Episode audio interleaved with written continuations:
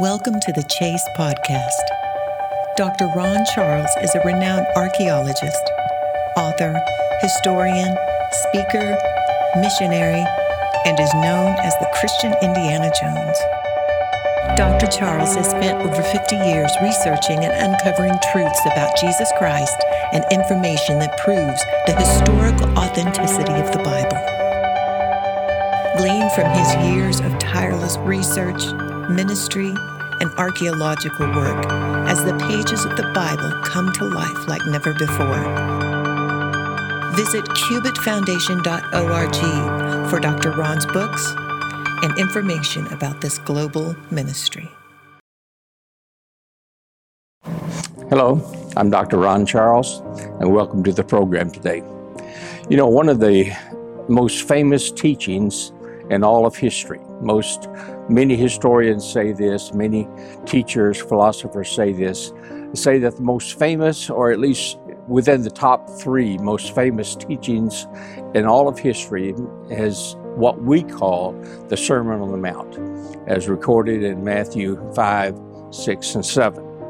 And it's a, it, it addresses almost everything, but what this sermon was, some people say it was a, a number of sermons over a period of time. Others say no, it was all in one setting. But regardless of when and how and the circumstances surrounding it, we have it recorded it, recorded it all at the same time uh, as one setting. And what this was, was Jesus' teaching to six of his disciples. At this time, he only had six. And uh, they were about ready to uh, go into ministry with Jesus. They would be uh, assisting him. He were he they would be his associates in whatever would be done. And so Jesus told them, "You you must be prepared." And you have to be prepared to meet the challenges uh, of people that will be coming to you and asking questions and making comments. And you have to be prepared yourself, spiritually, physically, psychologically, in all areas of your life to help these people and to uh, give them the type of answers that they need. Now, later on, uh, another year down the road, Jesus had a similar teaching that we in the Christian religion called the Sermon on the Plain, which Jesus then uh, repeated some of these same type of principles that he said on the Sermon on the Mount. And but this was given to the twelve disciples, and it was given to them just before he sent them out two by two to minister. So, but let's go back to the Sermon on the Mount here uh, today.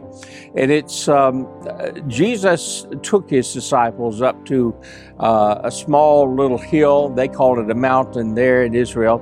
Uh, it's called the Horns of Hattin. The Horns of Hattin were, was an extinct uh, two cone volcano and uh, it hasn't been active for many thousands of years. But Jesus took them there. You could uh, oversee uh, into the uh, to the Jordan River Valley. You could see over into the um, the Lake of Gennesaret, or we also call it the Sea of Galilee. Very beautiful place.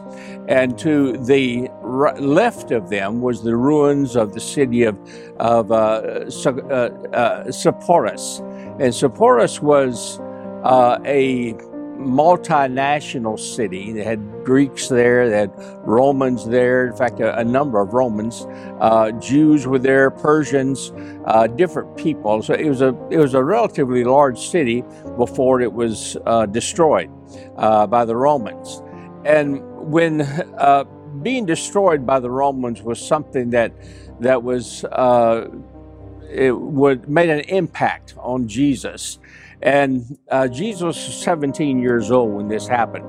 There were some uh, Galilean uh, zealots, Galilean um, rebels, were uh, their desire was to do anything to sabotage the Roman government or do anything to sabotage the uh, Roman uh, effectiveness of their rule over the people.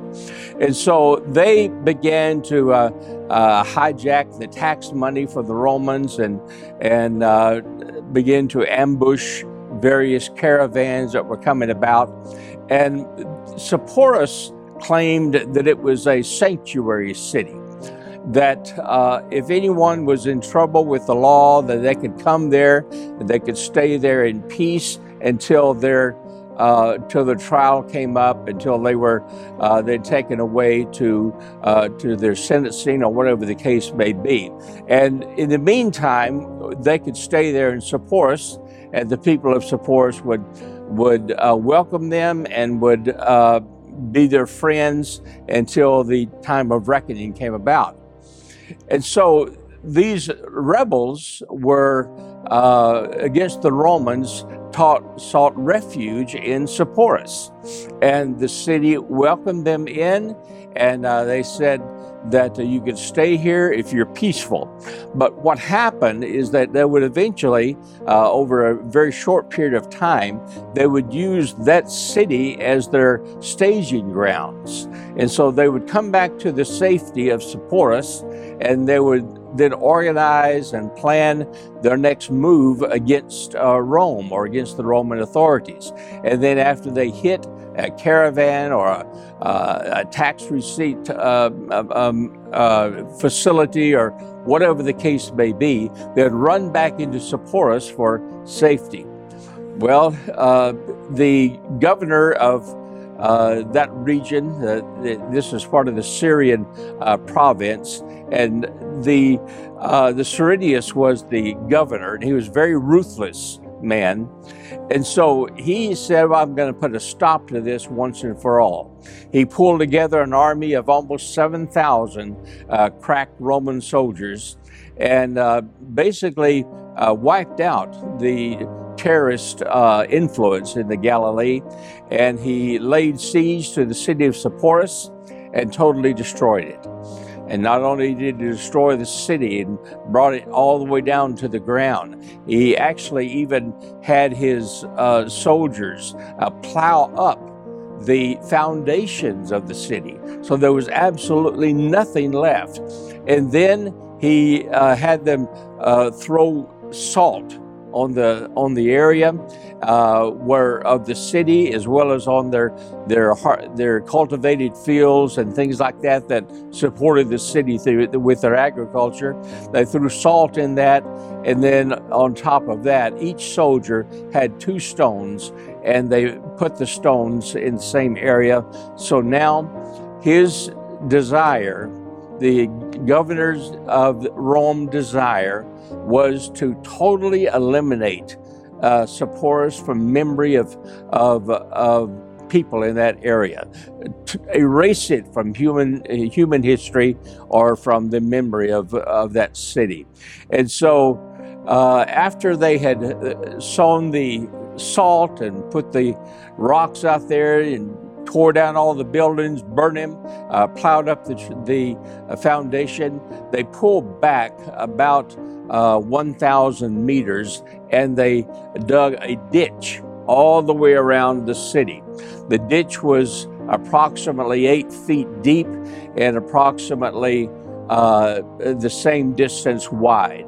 And they they put in this ditch uh, sulfur rocks, and they uh, then they set them on fire. And so the entire region had a fire, a sulfur fire going around the clock, 24 hours a day, and was intended to never go out. And so this was going to be the total destruction of that city from that time forward, and the memory of it would be totally erased. The only thing that would be there would be burning sulfur with its toxic fumes and its poisonous fumes that were going up, and the uh, what used to be a very great city with a population of, of at that time, probably about 60 or 70,000 uh, people. They were all killed or sold into slavery. And the memory of that city was totally erased uh, through the actions of the Roman governor. Well, it had been now for about 15 years. And Jesus was on the uh, on the mountain of the horns of Hattin teaching these disciples. Uh, let's look at uh, the sixth chapter of Matthew and verse number 25. We'll look at that. Wherefore I say unto you, speaking to his disciples, take no thought for your life, what you shall eat, or what you shall drink, nor yet for your body, what you shall put on. Is not the life more than the meat, and the body than the raiment? Behold the fowls of the air, for they sow not, neither do they reap, nor gather into barns, yet your heavenly Father feedeth them. Are they are you not much better than they? Which of you by taking thought can add one cubit into your stature? And why take ye thought for raiment? Consider the lilies of the field, how they grow. They toil not, neither do they spin. And yet I say unto you that even Solomon and all of his glory was not arrayed like one of these. With the existing uh, atmosphere of Sepphoris, it was intended to not support any type of life. Because of the toxic fumes that were going up, birds would not even fly over that region. No animals would uh, go through that region because of the, the width of the, um, uh, uh, of the ditch that was in front. And even those that could jump that, deer or those type of, of uh, animals, uh, would find nothing there to feed on. And they would be subjected to these toxic fumes also if they tried that. So, generally speaking, there was no birds that flew over, there was no animals that went through there, and there certainly weren't any humans. And so this was a total place of death. Nothing could live there. And because of the rocks that had been planted, because of the uh, the salt that had been planted, then there was uh, there was nothing that grew there. There were no flowers. There were no uh, there was no grass. There was nothing. It was a total place of death.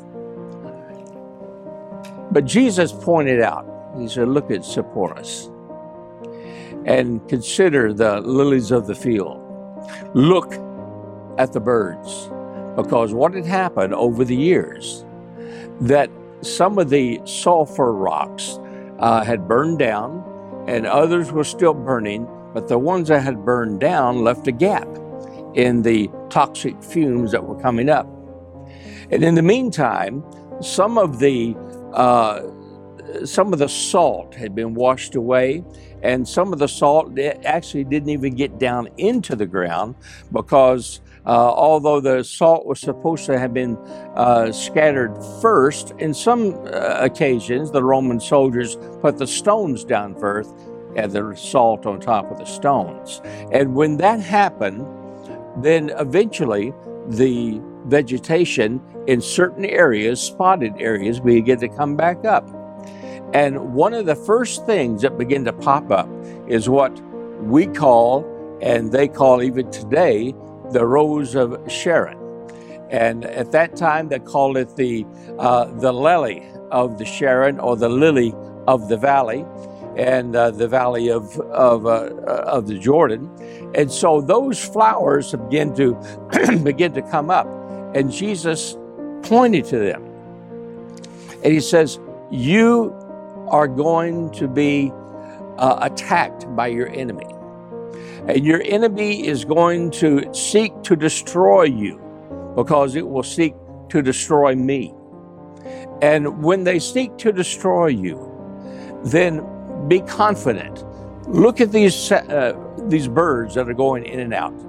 They're going in, they're finding seed, they're finding plants, and they fly back out without being hurt. Even in the very midst of the death, in the very midst of the poison, your Heavenly Father takes care of them and feeds them. Now look at the flowers. They weren't intended to grow there. They're intended never to have life in that region ever, ever again. But look at them. Those flowers that were never meant to live are popping up. And not only that, They are arrayed in absolute beauty, and they are gorgeous. And it's beauty that is existing in the very midst of death, in the very midst of destruction. He says, Your heavenly Father takes care of them. The birds don't have to harvest, they don't have to sow seed, but your heavenly Father is taking care of them even in the very midst of what was intended to be destruction and what was intended to be total and complete death. Your heavenly Father is taking care of them. and look at the lilies of the field. That it was no, there was no intention for these lilies to ever, to ever come up in the midst of that death.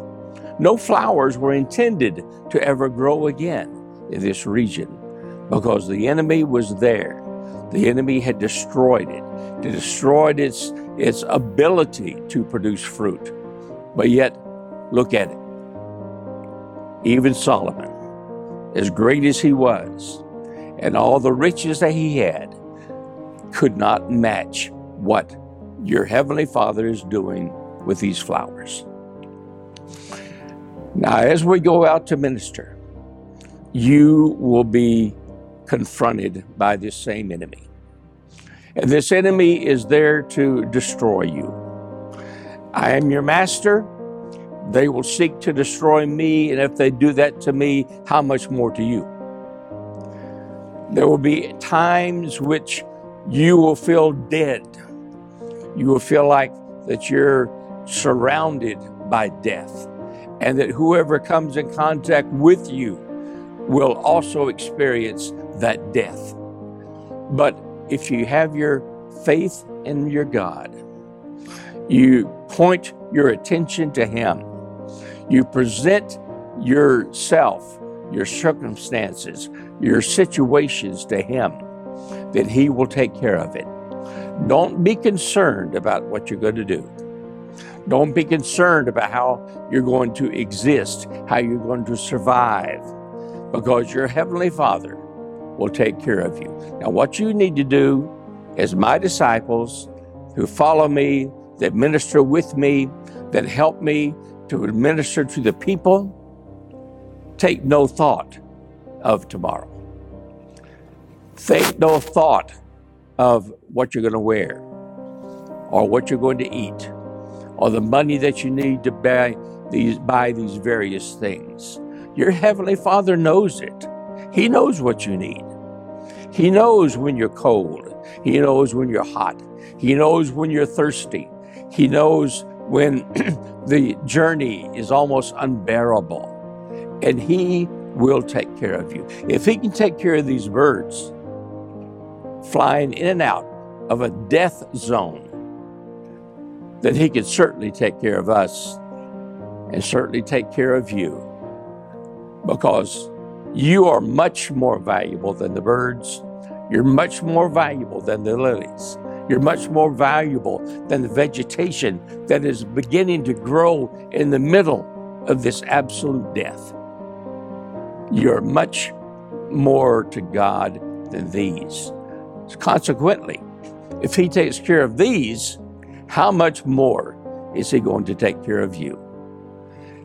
Because your Heavenly Father is in total and complete control. Perhaps some of you that are watching today, maybe you are feeling the same type of death and the same type of difficulties in your own life. maybe your finances are absolute disastrous. Maybe your family life is dead and it seems like nothing is coming out of your family or nothing is coming out of your household except poisonous gases. And perhaps everything in your life seems to be dead and falling apart. But God is not the author of death. God is not the author of destruction. He is the author of restoration. And just like Sepphoris was scheduled to never have life again. For as long as the world existed, there would not be any life there. But God had other ideas. And the, uh, the symbol of life began to come back the vegetation, the flowers, the birds. And before long, even animals begin to come back. And now you can go to uh, Israel and you can, as a tourist, you can tour the ruins of Sepphoris because there was a city that was again laid in that same general region. And it was the new Sepphoris, and it was uh, it, it was built. It became a very wonderful city, the ruins of which are still there today. And it became a city that was known uh, as the city of the Phoenix, is what they used to call it at the time of Jesus and at the time of the uh, Roman occupation. Uh, the phoenix was a mythological Greek bird that, that came up uh, out of his own ashes and lived again. And it was uh, reborn in the very midst of death.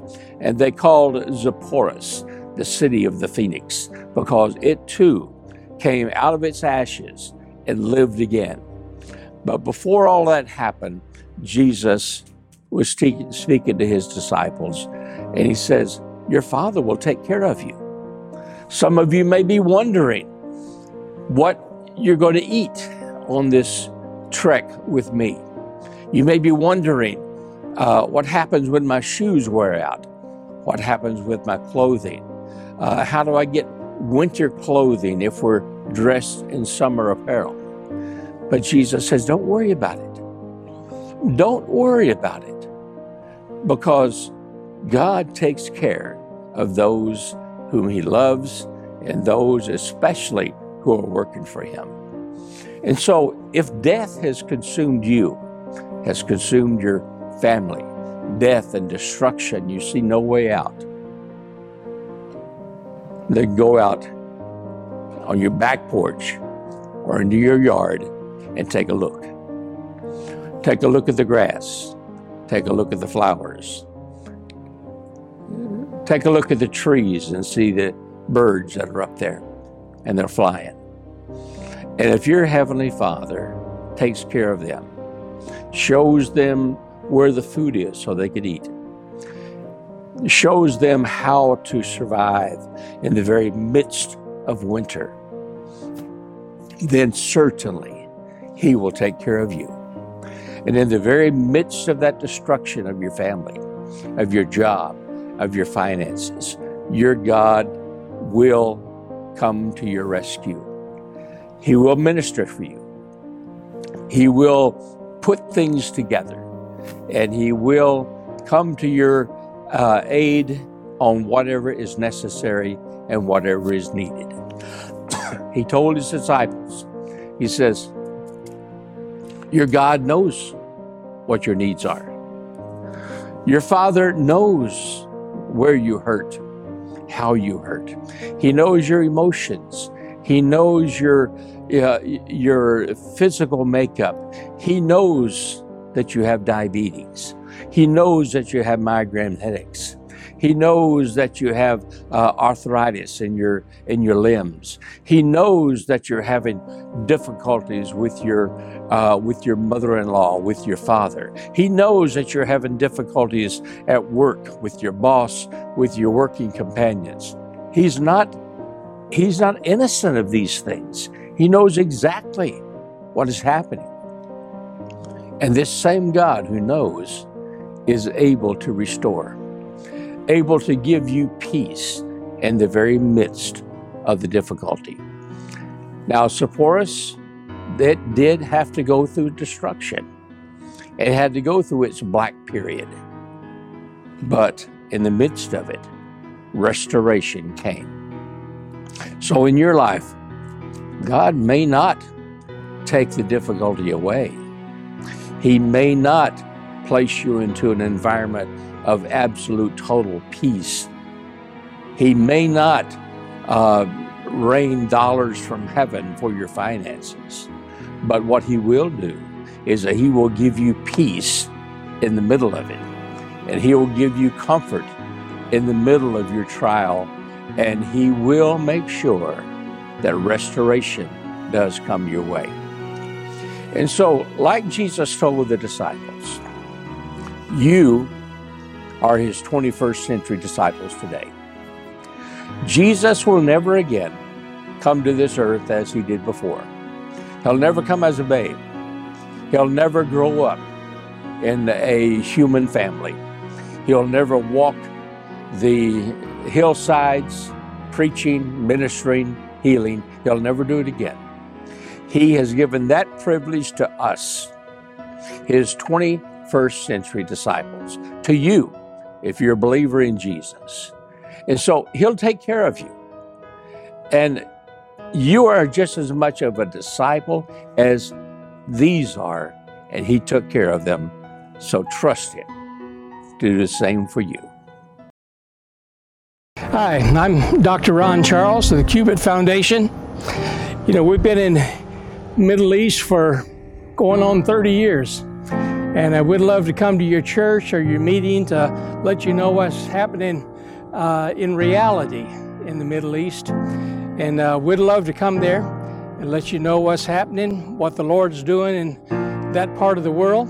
So if you can contact us at thecubitfoundation.org, then we could come to your place. And if you would like to find out more about us, then go to www.cubitfoundation.org. Thank you.